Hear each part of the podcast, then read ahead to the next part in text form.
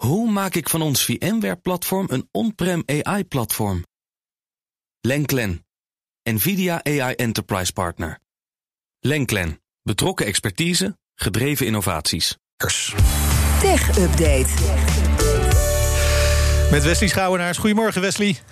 Goedemorgen. Over spraakmakend gesproken. Uh, Wesley, ja. tien Amerikaanse staten die klagen onder leiding van Texas Google aan om machtsmisbruik. Ja, en dat zou allemaal draaien om machtsmisbruik rondom zijn advertentiediensten. Um, en de procureur-generaal van Texas, dat is Ken Paxton, die legt uit waar het om draait. Ja, die legt dat uh, helaas even niet uit op dit moment. Oh, want dat fragmentje dat ja. hebben we niet. Uh, dus je moet het even in zal, eigen woorden vertellen. Zal ik, het, ja. zal ik het zelf even uitleggen dan? Ja, ik wou zeggen, ik denk, we hebben een mooi fragmentje mee even laten horen. Oh, wacht, ik heb, ik heb het fragmentje gevonden. Het was, uh, ik moest even mijn scherm verversen. Komt-ie. Oh jee, jeetje. For anti-competitive conduct, exclusionary practices and deceptive misrepresentations, Google repeatedly used its monopolistic power to control pricing, engage in market collusions to rig auctions, in a tremendous violation of justice. Right now, when you visit the website of a news outlet you know and trust, like the Wall Street Journal or your favorite local paper, you'll see advertisements likely placed there by Google. But Google doesn't tell you, the public, that they manipulate the advertising auction and they continually illegally profit by taking money away from those web pages and putting it in their own pockets. Ja, Google zou dus de veiling van de advertentieruimte manipuleren. Om het toch nog even in eigen woorden te zeggen. En opvallend is dat de beschuldiging, uh, is de beschuldiging hierbij dat ze in 2018 ook een deal sloten met Facebook. Uh, want Google zag Facebook op dat moment echt als concurrent, ook op de advertentiemarkt. En zou toen hebben afgesproken dat advertenties die via Facebook op het netwerk van Google werden geplaatst, voorrang zouden krijgen. Hmm. En dat Facebook zich dan wat minder concurrerend zou opstellen. En, en wie hebben daar dan vooral last van gehad? Nou, eigenlijk alle andere partijen die ook samenwerkten met Google. Want dat Google met andere partijen um, afspraken maakte over het plaatsen van, he, van advertenties op het Google advertentienetwerk, dat is op zich niet ongebruikelijk. Maar die voorkeursbehandeling, dat is wel uh, uh, nou ja, opmerkelijk. En uh, hier dus ook het probleem. Dus het zijn vooral die andere partijen die daardoor misschien ja, minder goed zichtbaar waren. En daar dus uiteindelijk ook minder geld aan hebben verdiend.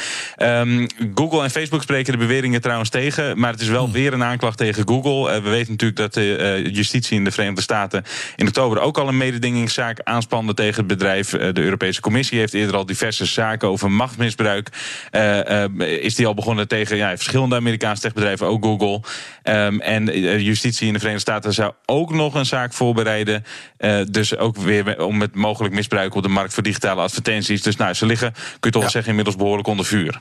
Dan gaan we naar Twitter. Dat bedrijf maakt het weer mogelijk om berichten te retweeten die mogelijk nepnieuws of misleiding informatie bevatten. Ja, die functie die werd namelijk uitgeschakeld um, um, eigenlijk in aanloop naar de Amerikaanse presidentsverkiezingen. Ja. Uh, en de hele gedachte was, op die manier kunnen we voorkomen dat dit soort berichten zich snel zouden verspreiden. En wat dan werd uitgeschakeld is dat je een, een berichtje op Twitter gewoon uh, kunt retweeten zonder er verder iets bij te zeggen. Gewoon één keer op retweet drukken en hij, uh, nou ja, hij krijgt weer extra aandacht, zal ik maar zeggen. Wat, wat je nog wel kon doen was retweeten, maar dan moest je er eigen commentaar bij zetten. Ja, ja. en dat klakkeloze retweeten, dat kon niet. Kan nu weer wel. Dat gaan ze dus weer aan. Maar waarom doet Twitter dat dan? De verkiezingen zijn voorbij? Um, ja, maar belangrijker nog, het heeft gewoon niet opgeleverd wat ze hoopten, oh, begrijp okay. ik eigenlijk. Het is gewoon mislukt, kun je dan zeggen. En uh, wat ze hoopten namelijk was dat mensen iets beter zouden nadenken voor ze berichtjes zomaar zouden retweeten. En want je moest er ook een eigen commentaar, een stukje tekst bij zetten. En anders kon het gewoon niet. Um, maar dat heeft voor gemeten gewerkt, want bijna de helft van de uh, tweets met zo'n quoteje erbij, die had maar één eigen woord, dus één woordje.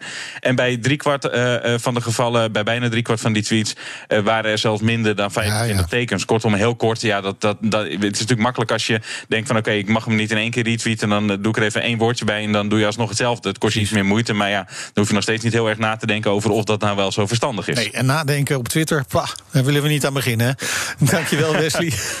De BNR Tech Update wordt mede mogelijk gemaakt door Orange Cyber Defense. Build a safer digital society. Hoe vergroot ik onze compute power zonder extra compute power? Lenklen, Hitachi Virtual Storage Partner. Lenklen, betrokken expertise, gedreven innovaties.